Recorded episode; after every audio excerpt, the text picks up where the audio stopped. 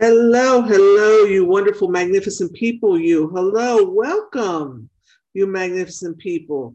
You know, I really cannot disagree with what my teacher taught me years ago about that word because we can carry so much uh, stuff. We can go through so many things that are trying or difficult for us and still want to love and live and grow and flourish and contribute and be joyful. If that's not magnificent, I just don't know what is. So I'm welcoming you here today, uh, this morning, this afternoon, this evening, wherever you are watching or listening to this from. This is Wise Woman Productions. I'm sorry, Wise Woman Podcast. Eventually, there will be a production here. Wise Woman Podcast. My name is Amaya Victoria. I'm from the Amaya Center. I've been doing um, healing work as a channel, spiritual teacher, and whatever you would call me for, well, I'm going, I'm going 65. I started 25, so 40 years. No figure that I was one of the first uh, uh, waves out of the gate for these great coming times that are upon us. In fact, I channeled that everything that is now PC, which wasn't when I first was asked to to open up, would become like just that normal, natural. And myself and another friend were like crazy, crazy worried on how that would happen. Oh, you have little faith because God has done bigger things than this. So here we are in the midst of a grand awakening that has the light and the dark within it. And it's my desire to bring to you each week a, a um, different perspective. A, a, a, person who has a different perspective is doing something unusual, is doing something uh, abnormal in our world, uh, based always in prayer and spirituality, but from those that put crystals and waters and charge the water to, as we have tonight, Ronnie, who is um, part of the Twilight Brigade, and we'll talk about that in a moment, and also a Ghostbuster, which is different than a ghost hunter from what I she just described to me. We're going to discuss that this evening. So I had I met Ronnie at the Twilight Brigade. I believe it was in L.A. at the Veterans Hospital. I took the the weekend. Crazy at the time, I was so deathly ill. I thought that surely they would be doing that for me at some point, and thankfully not yet, and hopefully not for a long time. So, Ronnie, welcome to uh, Wise Woman podcast. I'm so glad to have you here this evening, this morning, this afternoon. It's evening for us.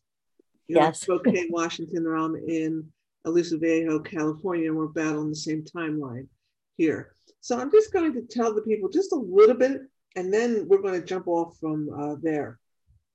You have a BA in psychology. Imagine that. I'm also a trained therapist. Can you imagine coming from that space and what the heck, right?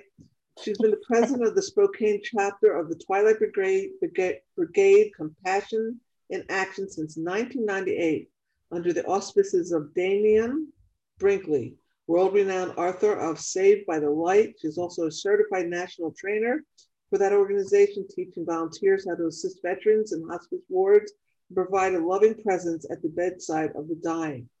Immersed in the world of metaphysics and spirituality for over 40 years, Ronnie was elected three times to serve as president of the Metaphysical Research Society of Spokane. She's an empath, teacher, editor, intuitive counselor, medium, ordained minister, trained as an emergency medical technician.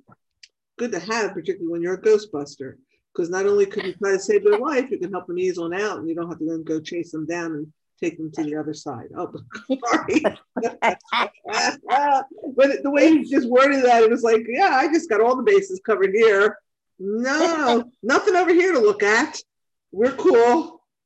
So, Ronnie, let's start because it, it, these two things really go hand in hand the Twilight Brigade and also uh, ghost busting. They really do go hand in hand because with the Twilight Brigade, well, I'll let you speak about um, how the Twilight Brigade really, too bad we don't have Dannion on the show with us here, um, how you know it has come about.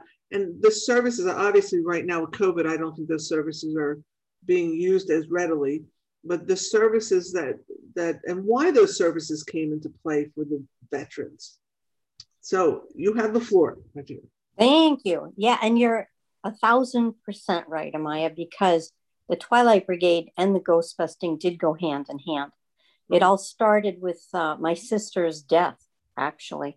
Oh, And I was- Yeah, and I, I was there for her. We had hospice, and it was kind of tough. And then, not long after that, Dannion Brinkley came to town, and he was at one of the metaphysical shows, and he was doing questions and answers. And I happened to ask him, "Did my sister cross over?" I was concerned, you know, did she cross? And he said yes. And the more I heard about his hospice group, the more I thought, you know, that might be something that I can do to help souls when they're in that place of getting ready to make their transition, make sure they get through. So I took the training, the three day training that you took. Right. Um, at the time, I only thought I was going to do it for myself and for the healing of um, my grief when my sister passed, because that was the hardest thing ever in my life. How long ago did she pass? It was 1997. Wow. In a Yep. time, yes. Yep. And then I took the training in 98 Okay. and uh, the beginning in 98. And then it was like something happened after that training. I found a purpose. I I just I can't even explain it. It was a God energy that came through me and I had a purpose. And so I started a chapter of the Twilight Brigade here. And then I got us into the VA hospital so I could be there. And it took on a life of its own. It was phenomenal. And then I became a national trainer, go around the country and train people because the training, as you know, is huh, phenomenal. It's phenomenal. It's very intense. I remember the one the training I was at with you. I remember looking. I, I hadn't realized they had created an order, an altar in the middle of the circle. I remember looking at this altar, and they had. I had brought um, one of my indigenous blankets. Actually, I wound up giving it away to that the the retired marine that day, that weekend. But uh, and someone had folded it up and placed it catty corner with the American flag that was folded up as if when you give to the family of the veteran who has passed Oh. away. It was such a profound visual for me. And with all the other gifts that were all around it, of this this very profound honoring. Now I know from what Dannion Dannion had said, but perhaps you can elaborate. The reason he began this, well, first of all, he was struck by lightning of, of like a godzillion amount of times. Yes. still, like seven times, right? And- No, not seven. okay, but he was still so around Yeah. talk about it. Yeah, he, he was struck once in 1975 that caused him to die for uh, you know 28 minutes, and and then he came back and wrote the book, and then he was struck again by lightning. I mean, that's just so bizarre, anyway. And he didn't die that time, so he doesn't really talk about it. Right. Uh, but then he died again having open heart surgery, and then he died again having brain surgery, and then anyway, so he yeah. had a few near death. He had a few death experience, literally. And, but there was a reasoning, and maybe you can explain that reasoning why he was really drawn to bring it to the veterans. Well, I think part of it is because he uh, is a former Marine. There's no such thing as an ex Marine, it's a No. former Marine. Yeah, So he and his father was a, a military person. Um, and he saw a need there because he saw that a lot of veterans were dying alone. Mhm. And that's just not right. You know, they serve our country. They they give so much. and they were dying and- alone because some of them had mental illness and were. Yeah, Or people weren't going. Yeah, nobody was coming to see them. Um, it was just very, very sad. So he developed this organization specifically to help the veterans to be at that bedside of the dying. And we worked out of the LA VA, and of course, we have Spokane VA and some of the other. What would you do? Can you tell without, of course, being um, inappropriate or giving away names and whatnot? How how would you enter that type of uh, circle? Was it just you? Was it a group of you that went in? Was there a process? you know, you, you're enter, entering a very sacred space when someone's passing, right? Oh, absolutely. It's probably one of the most sacred times of someone's life. Birth is sacred. And then when they leave here, that's sacred too. So it really depended. I trained people. Sometimes I would go into a dying person's room with 15 people and just stand around and just love on them, depending on where they are in their transition. Mm. Or we just talk or we just share. But the key thing we taught people is how to listen because mm-hmm. these people weren't listened to, just how to be that loving presence and to listen and to honor. And I've had them die in my arms. And it, for me, it was a great honor. It was sacred when they take that last breath in my arms and they're doing it in love because we surround them in love. It, it was one of the most profound times in my life being able to do that hospice work and being there at the VA. I, I probably have over 750 hours of volunteer time, more than that, because I got an award for that, but there was more. Um, it's needed, but people are afraid to die. You know, they're taught to be afraid. And let's talk about that a little bit. I think that's a, a, a really important thing. I myself have gone through it. You know, I'm getting up there. Uh-huh, me too. Right? One of my one of the women I uh, who owns the chakra shack over here, she said to me, you know, I really want you to work with my mother when she comes home. You know, she's she's 70. And I went, I'm only five years from 70. I am. I mean, you know, that is that is, you know, it's like the panic set in for a minute. Yes. And in my 50s, I went through a lot of nights really being panicked about the fact that I couldn't stop the inevitable. So let's yes. about this and, and, however you want to spin it, any stories you want to tell. I feel like you're like a real storyteller. So any stories you really want to tell with all this, and I think that's going to segue right into the ghost busting. Process. Absolutely. You know, one of the things about working with hospice, you have to understand that there's no such thing as death. It doesn't exist. There's only transition. There's another place. It's actually, for me, I believe it's we're rebirthing back to where we came from. So when you have no fear of what's on the other side, you can go into a room of someone that's dying and be that love instead of the fear. Now, we are in human bodies because I believe that we are spiritual beings. We're having physical experiences in these bodies, and we're here for the evolution of our soul. So when you understand that as a spiritual being, there's no fear. But when you look at it from a physical perspective as a human, of course there's fear because it's the unknown. You know, we're, we're that's the only fear that we're born with is the fear of the unknown. So it kind of makes sense. But because I also am a intuitive and I can talk to the dead, you know, I don't see dead people, but I hear them. Mm. Um, I feel them. I can communicate with them. I know that there's more. I know that there's something there for us. I've also, I'm lucky enough to have experienced out of body type events where mm. I've been out of my body. I've seen my body. I can feel, I can do, I can. It was the most glorious thing you can ever imagine. I've had many events like that. And so I know that we are spiritual inside a physical form. So that's what helped me with hospice. And um, what happens, I've been studying this kind of stuff for, you know, again, a long time. I'm 70. And how I got into ghost busting was kind of an accident. I didn't even know I had the ability. But a friend of mine was invited to a big mansion here in Spokane, and they were having trouble with ghosts. and so she said, Do you want to come? I'm going to come. Sure, I'll tag along. What the heck?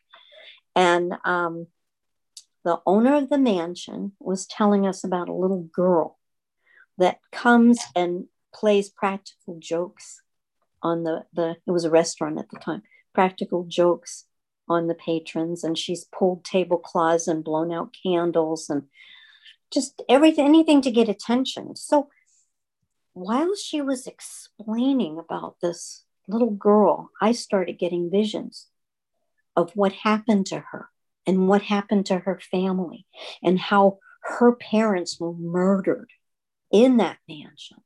And just these visions just kept coming and coming and i'm like whoa.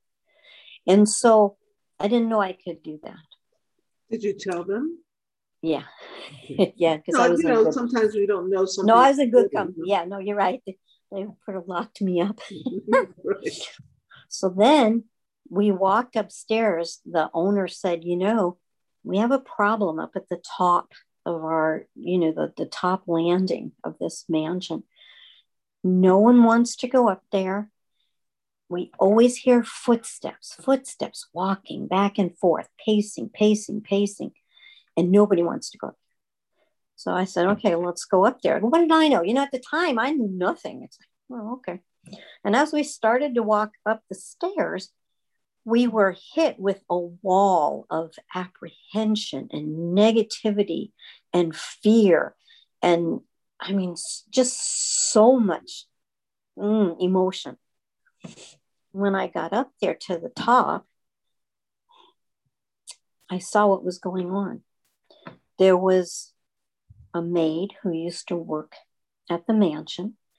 She was pacing, pacing, pacing, and she was pregnant. Mm-hmm. Then she went into a big clawfoot bathtub. She gave birth to the baby. She wrapped the baby in towels took it downstairs to the trash and threw it away. Mm-hmm. That enough was enough to make me sick. Not long after that, maybe the next day, she was so sick over. Sick with, sick with sorrow for her. The pain that that what she yeah. she thrown all away to. She you know, was so desperate. this generation or twenty years ago. We're talking hundreds. Oh, this ago this was ago. yeah this was back in the, the late 1800s early 1900s mm-hmm. is what i could tell from the the clothes that she was wearing and she was irish and she was kind of the, the the reason she was pregnant is because the the master of the mansion uh, decided, you know, that she was just property and he had his way with her and she got pregnant. She did not even tell anybody she was pregnant. She was so skinny because they didn't hardly eat. She hid the baby with big clothes. So she didn't, nobody even knew she was pregnant. But she had to keep her, they, she knew that if they found out she was pregnant, she would get sent away because then the master would have been found out. Right. Was so sick. So she was so guilty. She was Irish Catholic. Guilty, not because she killed her baby, but because she didn't give the baby a proper burial. I mean, that was her her thing that she paced and paced and paced again. Just pace, pace, pace, pace. Went into that same bathtub and killed herself, slit her wrists, and just bled to death. So at the time, I did not know how to bust a ghost. Um, I just knew I could communicate with her. And she was telling me, she's like, I'm so unworthy. I said, Well, you have to kind of go back to God. No, I'm unworthy. No, I, I can't, I can't do it. Such and the only right? Yeah, I, I got lucky because I watched, I don't know if you ever saw the show um, Touched by an Angel. Yes. I loved that show back then. So I remember, you know, how she used to talk to these ghosts. And so I just said, well, God loves you. God will forgive you. Um, anything I could think of. And finally, I kind of saw like a tunnel open up and angels come down and take her. I was like, whoa that was trippy. Yeah. So the coolest part about that was one, they never heard the pacing again, ever. Uh, the energy shifted there. And two, unbeknownst to me, on the second floor below, the owner said, You know, let me show you that clawfoot tub that used to be up there. And she opened a, a closet, like a big storage closet, and there was that tub that I didn't even know existed because it wasn't there, you know, when I was seeing it. So that was very cool. Mm. So, ghost busting, what people don't understand is that ghosts are souls that are trapped, they are lost. Sometimes they don't know they're dead. They do not evolve in a place that they are, they are trapped. And what makes me mad about the ghost hunters, don't get me started on that one.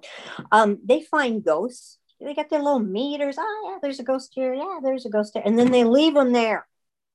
Oh, so cool. I said that for many years watching those shows. I would say they need to pass, let them pass on. They need to add, yes. pass on because they're cool. Exactly, but they don't because they don't understand it. A lot of people think ghost hunting is so cool. It's like, yeah, there are there are so many ghosts around everywhere.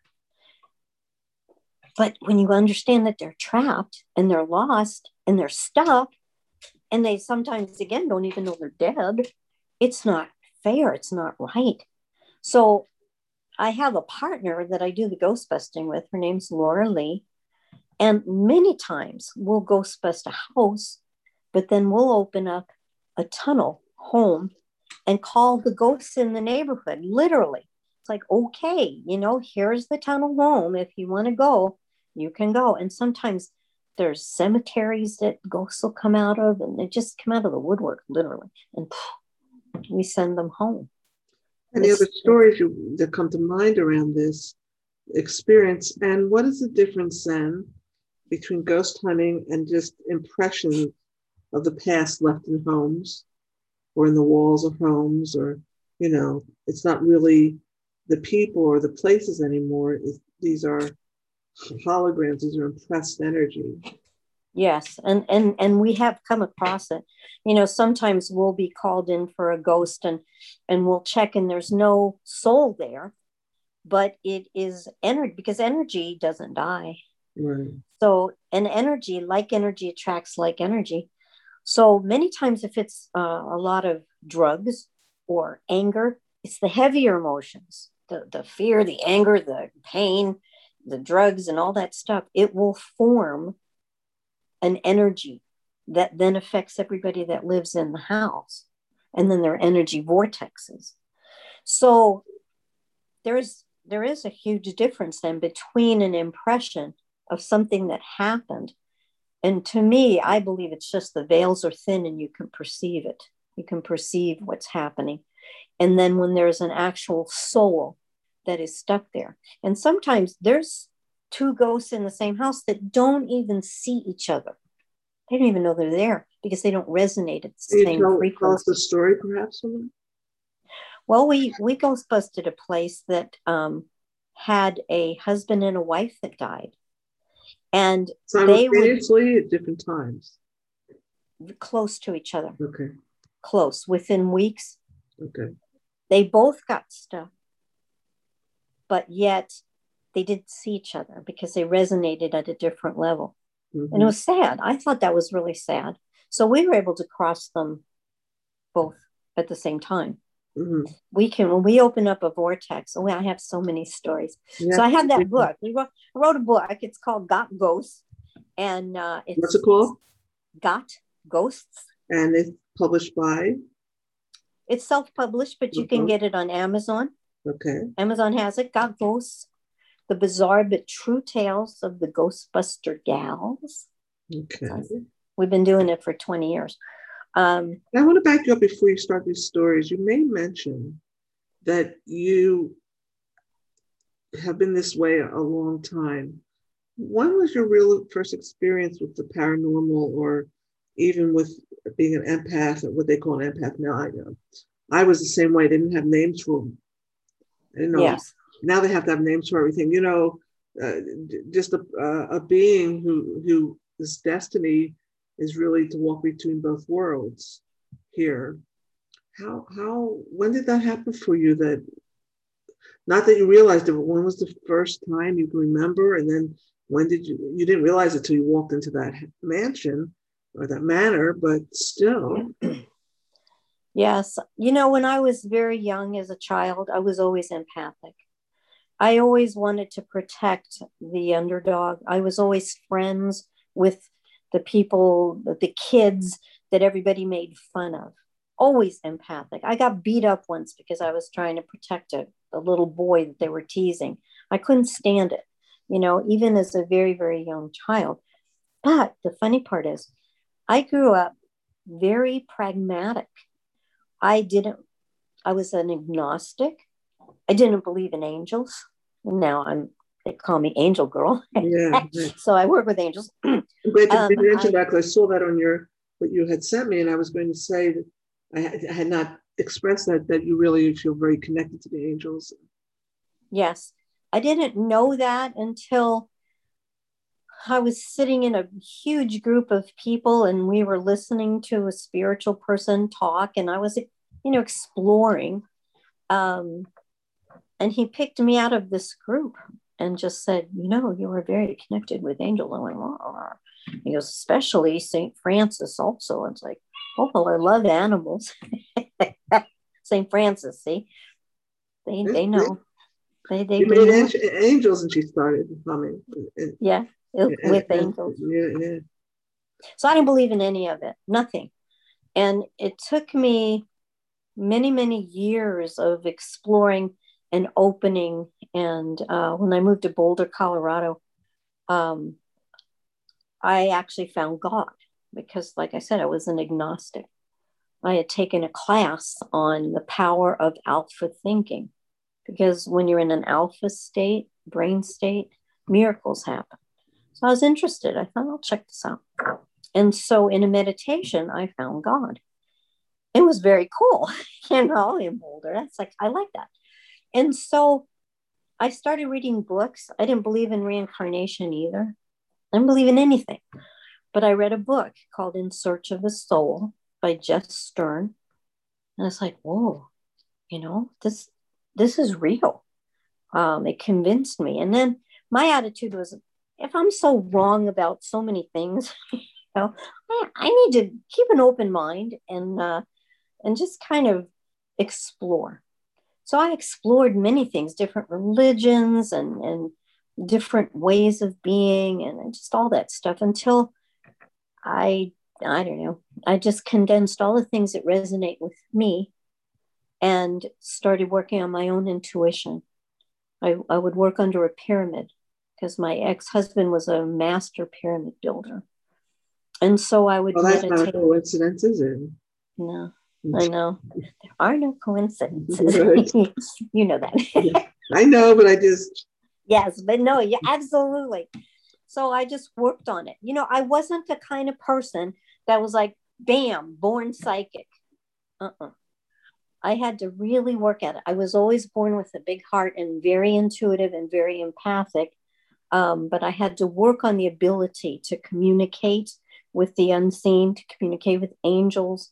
And then um, another quick story how I really started to wonder. You know, I've, actually, I thought I was crazy when I first started all this. Um, oh there's so many different things it's I like know. okay where, where do i start i'll start here so i was getting ready to go out to this was many years ago go to the store i was brushing my hair in the in the mirror mm-hmm. and a person an ex-boyfriend that i found out had died three days ago came to me and he's like well i said what are you doing here he's like i don't know Like, it's not okay. funny. It's just so human. No, but be like, uh, I don't what uh, what the you know what. All I, I know is I'm connected. I feel connection. I got to go somewhere. I feel that attachment. That's what it was. It that's exactly what it was because he didn't even die near where I was living. And I said to him, I said, you know, you're dead. You need to go. go somewhere. Um, and he's like, I'm not dead. It's like, yeah, you are. He didn't see, he didn't even know he was dead. And again, I didn't know what to do. Mm-hmm. But I I just called upon the angels. It's like, okay, I'm connected with angels. Oh, let's call the angels. Once he saw the angels, he was like, whoa, I'm really dead. Can't go. And he took off. So little things like that got me, you know, more and more curious, more and more realizing that I had that ability to, to talk to the dead. Uh, and then I've just worked at it. And that's what that's what well, talk to them. I see the dead as well. I'm the little boy in the sixth sense. I see the I see dead people. So um that's so cool. If we watch, if I'm listening to your life and I can just see the one hand off to the next. So you're in this process of uh, looking at married to a man who makes pyramids. And for people don't know, these are they're generally made out of metal piping, are they not? Some of them are. Some of them are plastic. Mm-hmm. Um, you know, it has to be copper. Oh, that's right. Copper. metal. That's right. Yeah, big ones. In fact, right. I got married under a big uh, copper pyramid that that we brought into the the church at the you time. Can, you all can Google that because they will show you the copper pyramids that were supposedly, I, I would imagine, Atlantis, Lemuria, Egypt, uh, even oh, Sirius. Yeah. Uh, you know, and that's not we're Sirius, but the the dog star Sirian. That's where also, I came through. the yeah, dog star. I'm also dog star. Yeah. Really? Nice to meet you. Once again, no wonder we're connected. Yeah. Exactly. Yeah, yeah, yeah, yeah. And so, so you could go look at these pyramids. They're not just they are they're mo- they are dimensions. They're not just beep beep. They are, they have many sides to them. They're used and they need to be bed, right. You can sit inside. People put crystals in the copper. They will put lights generate infra, infrared. They do all forms of. It, it's a generator. It's a. It's like a focal it's point. A, right. Really. That's exactly correct. So you're moving along this place here, where then you your your sister is passing, and I I want to talk about. I don't know. Maybe she's here. Who knows? She's. I'm really drawn to your experience. There's two things I'm drawn to, and then we're going to jump forward uh, to the other stories of the ghost busting and also the angel work that you do, the, the, the full range of things. You know, I remind people every time I do the show that these guests are phenomenal unto themselves, but they're human. They, we all have human lives. And sometimes it's almost like the opposite of what our gifts are in some ways. So, what was it like for you, Ronnie, as a human being coming up? Wow, what was it like for me as a human being? I love that question. I, I don't think anybody's ever asked me that question. Um, I guess, you know, again, I was practical, but I was open minded. Mm-hmm. Um, I think one of the things that really changed my life was in college. And I was in my senior year. I was, you know, I studying psychology, and I was doing an independent study with my professor, who was PhD professor. And when I walked in, he said, Ronnie, I want you to do your independent study and your research on astrology. Well, I thought I was going to die. my, my jaw hung open, it hit the floor. I went, Excuse me? You are a very intelligent man. You have a PhD and you want me to do it on astrology? What kind of crap is that? so he said, You don't have to do it, but I would really, I think it would be really good for you. This was the turning point in my life because I went and got every book I could possibly think of on this thing that I thought was some, you know, woo woo voodoo. Yeah, exactly. And the more I read and the more I studied, the more I realized there is something to this. And again, it was that question in my mind man, if I was so wrong about that, what else am I wrong about?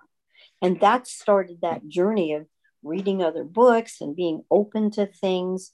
But that one professor in my senior year of college started it all. He must have seen something in me, I guess, because he never said to anybody else, do it on astrology. it could have been a um, full agreement. It could be intuition. It could have been yes, absolutely. Someone tapping him on the shoulder in spirit saying, This yes. is what she needs to do because this is an this is one hand to the next for her. Yes. By the way, folks, it's for all of us and, and every level, not just these big spiritual ways, but even in life. And asking you shall receive, knock and the door shall be open. Oh, that is so true. That's so true.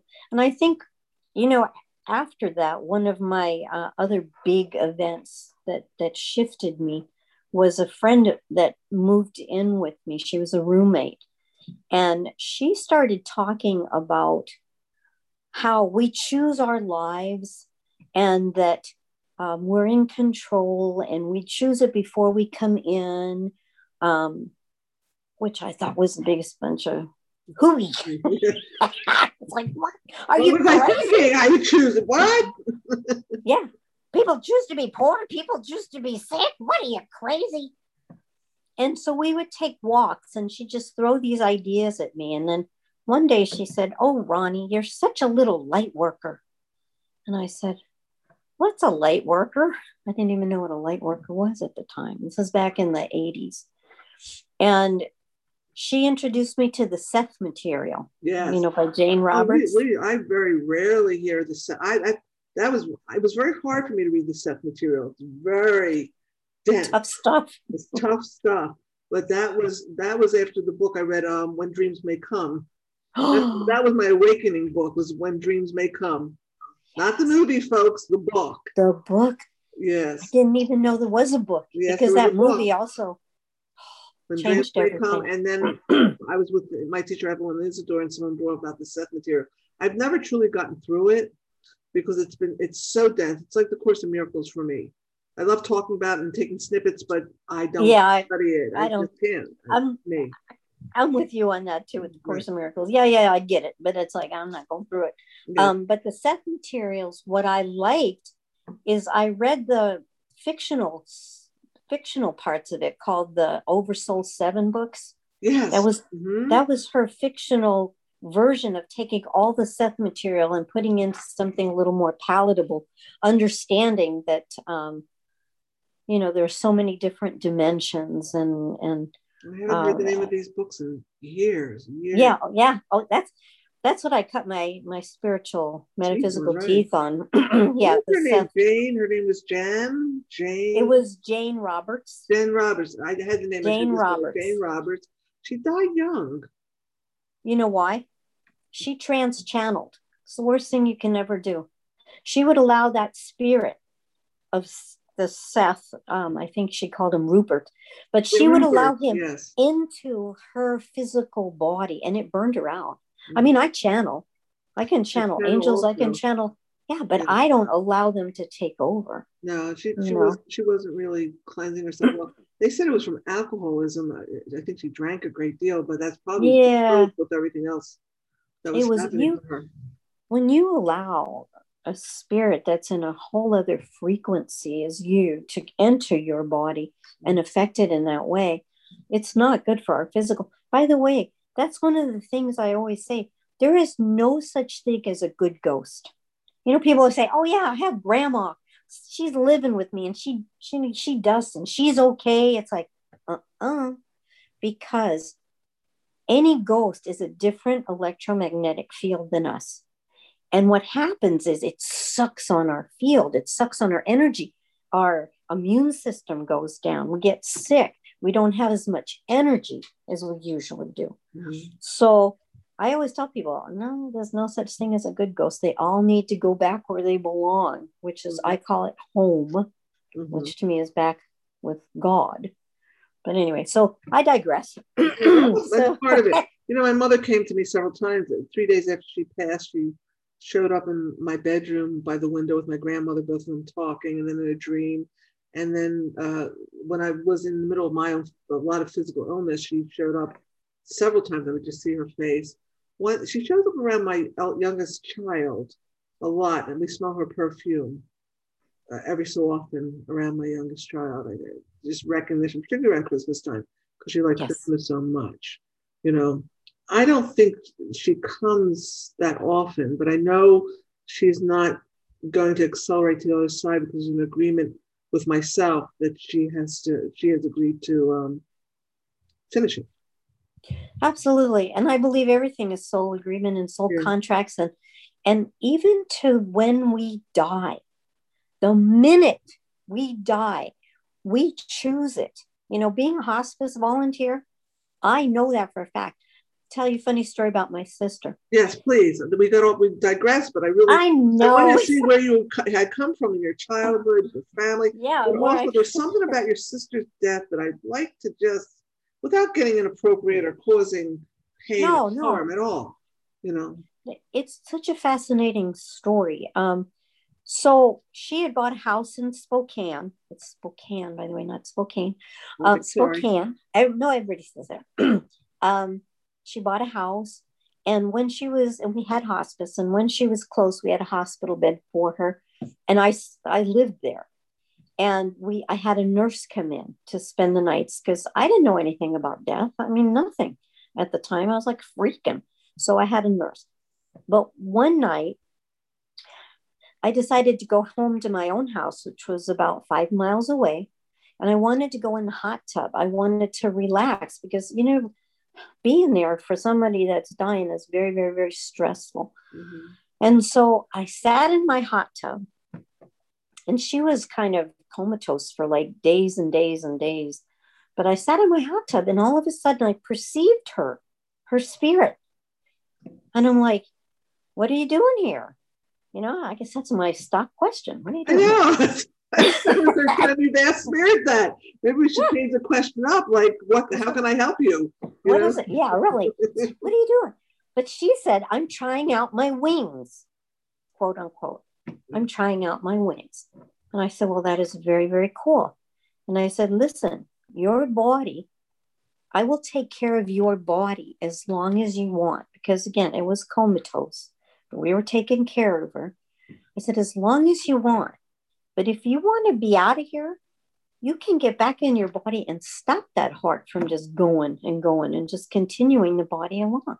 Said it's your choice, you know, whatever you want to do. Well, that night I went back over there and I could see that there was a shift in her. And again, thank God I had that nurse there with me. And it was about midnight. And little after midnight actually and i looked over at my sister because we were sitting right there and it's like oh my god she's not breathing. So now i'm freaking I, you know you think stupid things like I, I wasn't trained.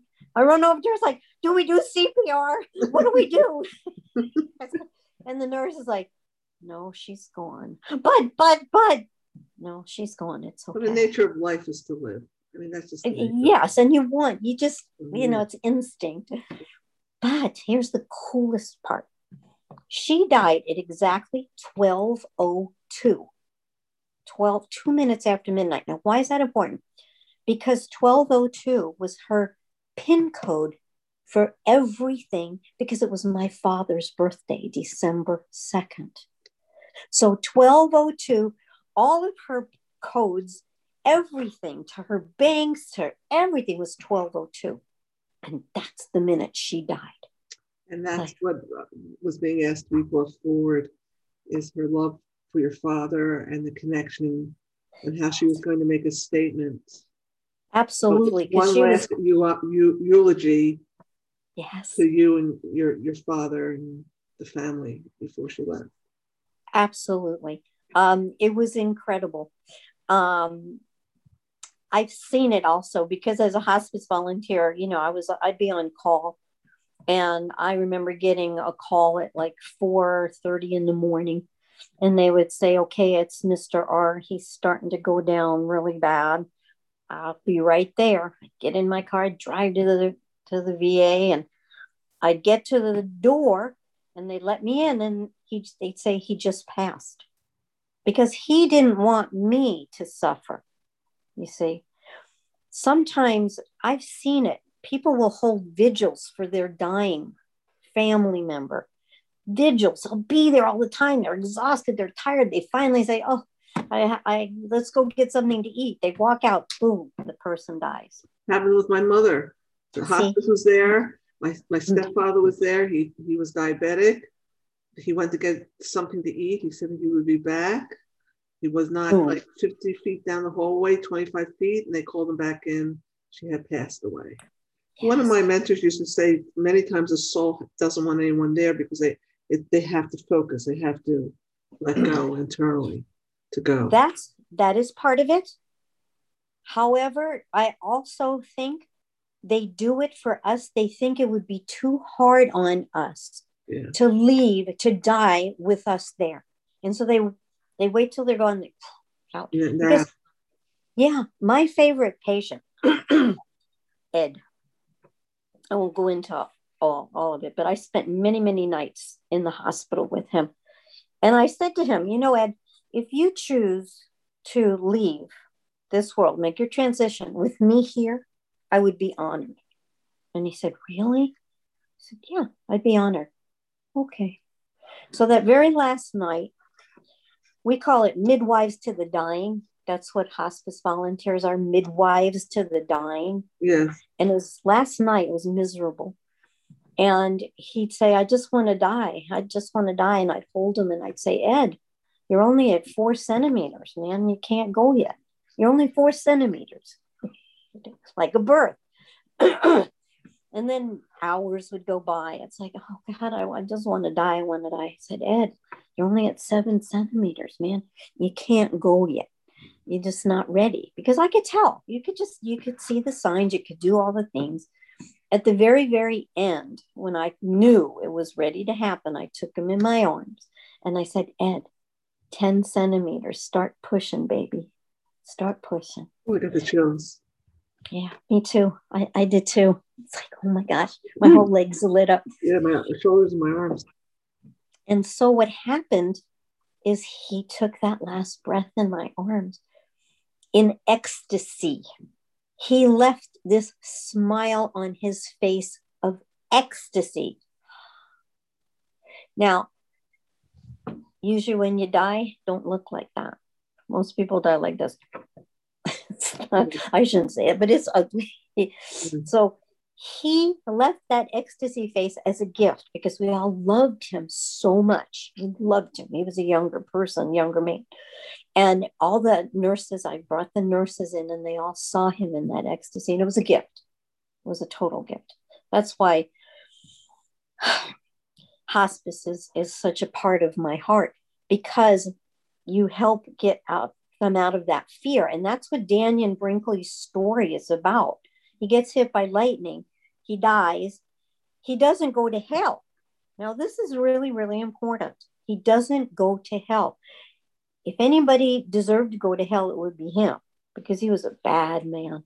He was really bad. He talks about He- it too. He- he's not. Oh, yeah. He's not. He's not. Anything you're saying here is. He's very um transparent about all this. He is. Yeah. He he was a trained um, killer, a trained assassin. He killed people. He beat people up. He was not a very nice man. He did not go to hell. And if there again, if there was a hell, he would deserve He'd to be be the there. first one on the doorstep, right? He would, but he got to experience the love that's over there. It's all about love. Everything is about love.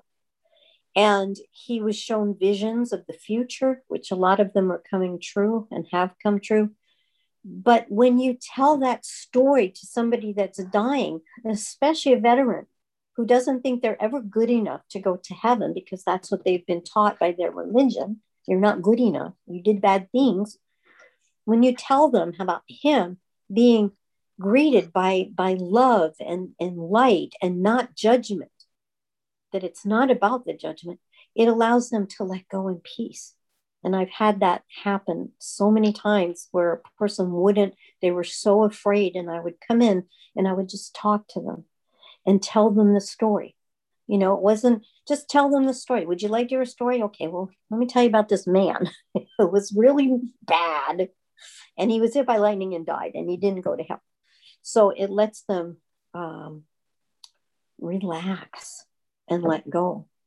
So, yeah, the hospice was incredible. And so now with ghost busting, Yeah, I was gonna the say whole- let's move over to the ghost busting where you these people have not had that gift before they pass. Sometimes it's sudden death and they, they just don't get that. No one's prayed over their bodies before they're passing. I mean, you know, I think a lot of what's going on in the earth right now is we have so many people through war and through some very dogmatic positions about what's right or wrong, like with the, the East Middle Eastern countries, even our own country who passed away. You know, where are the prayer circles? Where has been that place of the fanning them yes. out of this world, regardless of how they lived? Yes, you're exactly right. We have so many it's, young people doing it too. You know, the, the the the addiction rate has like gone through the ceiling and the suicide rate and the suicide yes. rate uh, particularly with covid uh, but before that because they're cutting everything with fentanyl now no yes. one can really get help for the depression you know it's one thing to talk to your psychiatrist uh, in person or over telemed it, you know it's totally different isolation is not the best thing for us even though i have a loner in me i need time alone some people need more. My daughter's way introverted. She needs a lot of time alone. So the COVID wasn't that bad for her, but she went out to work every day. She was an essential worker. Yeah, and that's so, a whole different thing than being locked in the yeah, house. They're locked in the house, and no one's talking about how are we going to um, hurled in these people who now have been damaged by this. And we're not going to discuss what COVID and what's happening. That's a totally different show, a totally different time, not right now. But what do we, how do we as a community not wind up like you and I with uh, 50 million houses to go get those people out of? Because they're in, they're they're caught in the last memories. They're caught in emotion. They're caught in history. They're caught in whatever that place that needs to be unwound. And by the way, when I do the work also, I do see that portal open. I hear it also. And I don't see the beatings per, per se, but I can feel them. They're specially yes. signed for this type of deal. Yes. And they, they, they just pull them up and, and they're gone, you know. So let's Absolutely. talk about the ghost busting and, and let's finish up then towards the end of this because we're coming sometime soon towards the end of our session together, our, our wonderful discussion together about um I don't know, let's see where it goes once we start doing the ghost, ghost busting thing or the the helping of the entities and um the beings. Any other stories you have that even closer stories now because you know we're in a time where you know I know people who are quite young who've died died from the addictions and and, and have suddenly died. And... The addiction, people that die of drug overdoses, they go to a really ugly, ugly place. And the only reason I know that is because I had to rescue a soul from there. Hmm, it, it was yeah, a friend of mine, her daughter died of a drug overdose, and I went searching for her. She wasn't in the normal places where you would be. And uh, it's hard to describe. You know, everything comes through your own filter. So, what it looked like to me was like a big, huge, I'll call it like an like a big gymnasium, but it was dark, dark, dark and dense. And there were so many souls just laying laying down on the floor, curled up. That was that's how they were, just laying like this. It's like, oh. So I found her. And it's like, wake up, wake up. And she's like, because they they they maintain that fog of the drugs even when they're dead. Mm-hmm. They maintain that if they don't cross. So I woke her up. I said, you know, you can come with me. I can help you. And she's like, oh, you know, it was like weird. And I had to kind of help her. The door to this place was open. It was like anybody could have got up, opened the door, and gone out. They weren't locked in there, but they were so fogged out from their drugs, they just didn't know. It was like a limbo. It was like a weird place. I was able to take her out and, and save her and, and send her home back to the light. Um, there's places like that. Even Dannion talks about it. Levels that a lot of military, military die in that awful way they kind of go to the same place, like energy, like we talked about. Like energy attracts like energy. Mm-hmm. They're not very nice places. Um, and it's important to remember that most suicides do not cross, they get stuck. And then they're many times stuck in a time loop, like that maid at the mansion. She killed herself. She was in a time loop, pacing, had the baby, killed the baby, back, pacing, pacing, pacing, killed herself over and over and over again. It's like a hill. Mm-hmm. God never sends us to hell, ever. We're all God's children. Where God then is, is the line when you know there's all forms of birth, living, and death? We we all have to experience all forms on every level, or at least have other the experience being given to us from everyone else who's doing. The line where suicide might just be a form of death that they need to experience in a lifetime, or overdose may be just a form of death they need to experience. When I have a dear client whose son was hell bent on on on drugs and died a little over a year ago, 24 years old. So what's sometimes that's not, you know? Yeah, sometimes that's the path because I believe we write our our little story to live here, the main parts of our story, what we want to go through, whether Sometimes we want to experience disease and heal from the disease. Sometimes we ex- want to experience a disease and then the disease still also heals us when we leave. You know, we, the one thing I know, even after 40 years of studying spirituality, metaphysics, all of that stuff, is I don't know anything. Yeah, right. I have my best guesses, my experiences of what I've learned and, and pulled together. Um, but even Dannion, who's been dead three now, four times, I, I always say to him, you know, just because you've been dead three times doesn't mean you know everything. I don't think anybody does. You know, there is a book um, called uh, The Afterlife of Billy Fingers that is really excellent book. It's um, Annie Kagan wrote it, The Afterlife of Billy Fingers. He actually dies continues on. So it's not a near death experience, and then channels the book through her, his sister.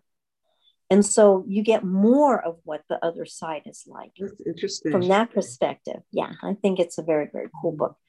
Um, but that being said, with suicide, I've had one suicide, two suicides.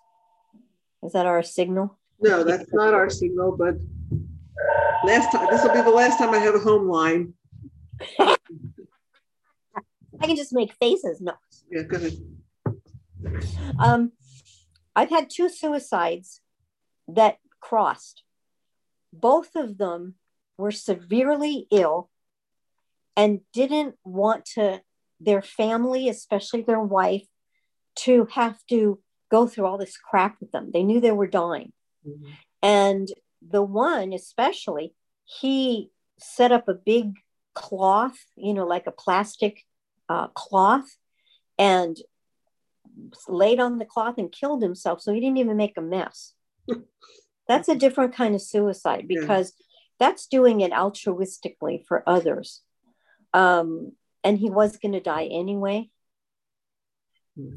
But what I find is if somebody loses hope and they kill themselves because they're I have to be careful how I phrase it.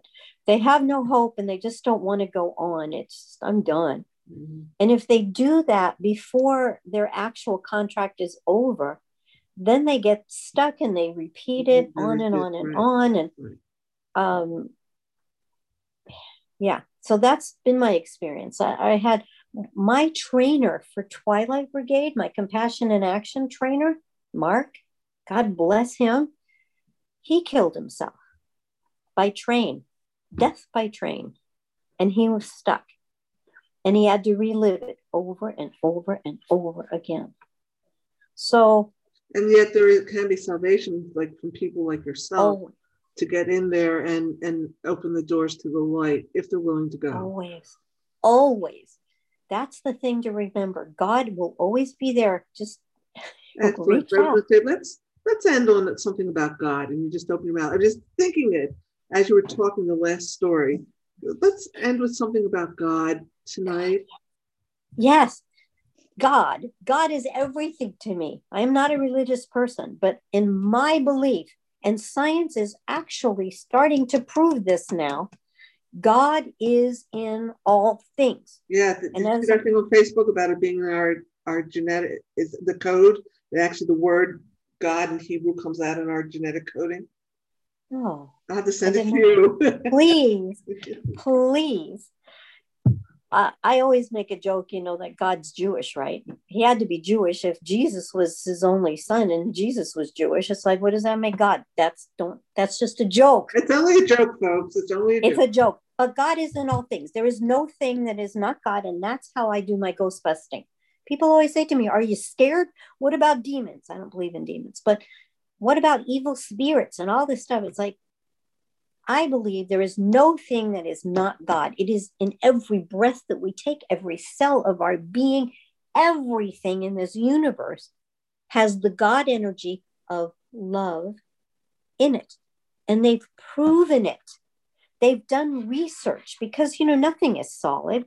They've proven that in 1930s with the electron microscope. It's not solid. There's space between the molecules. There's a lot of space. Now they're saying there's 99.9% space between all of our atoms.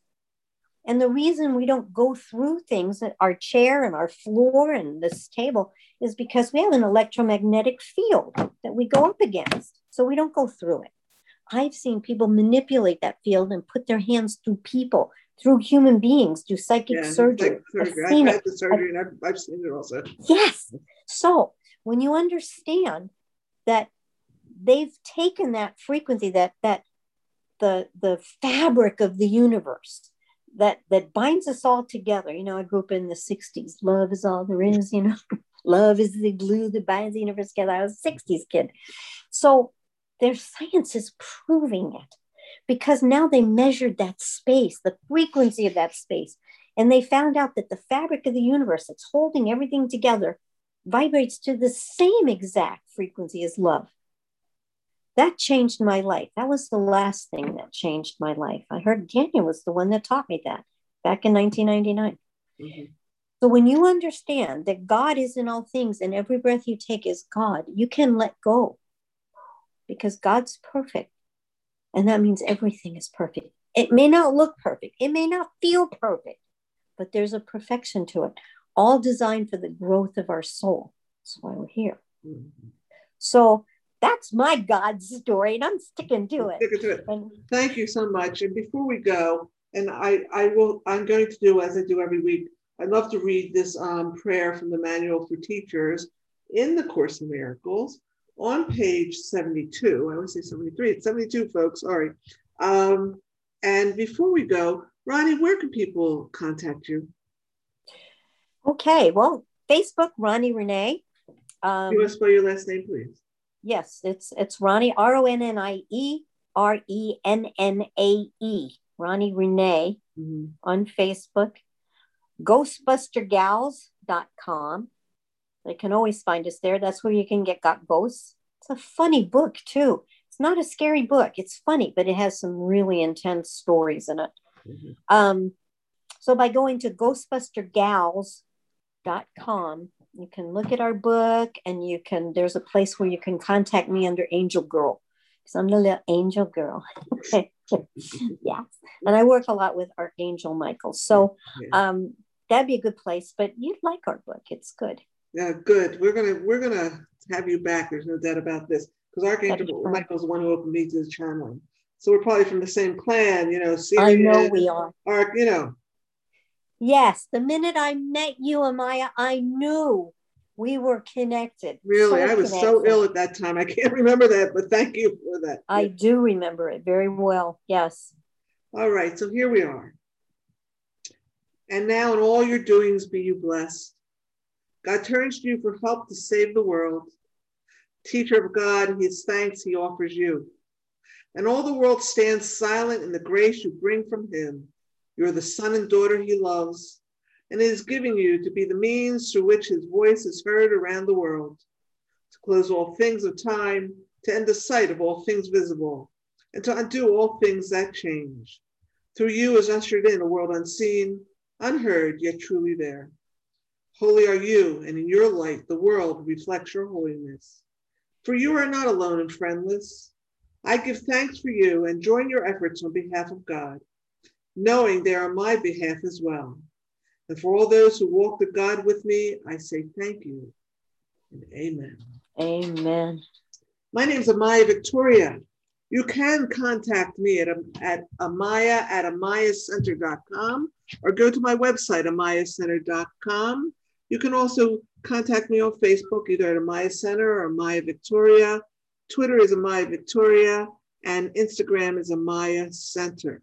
Until next time, folks, God bless, Godspeed, and don't forget to breathe.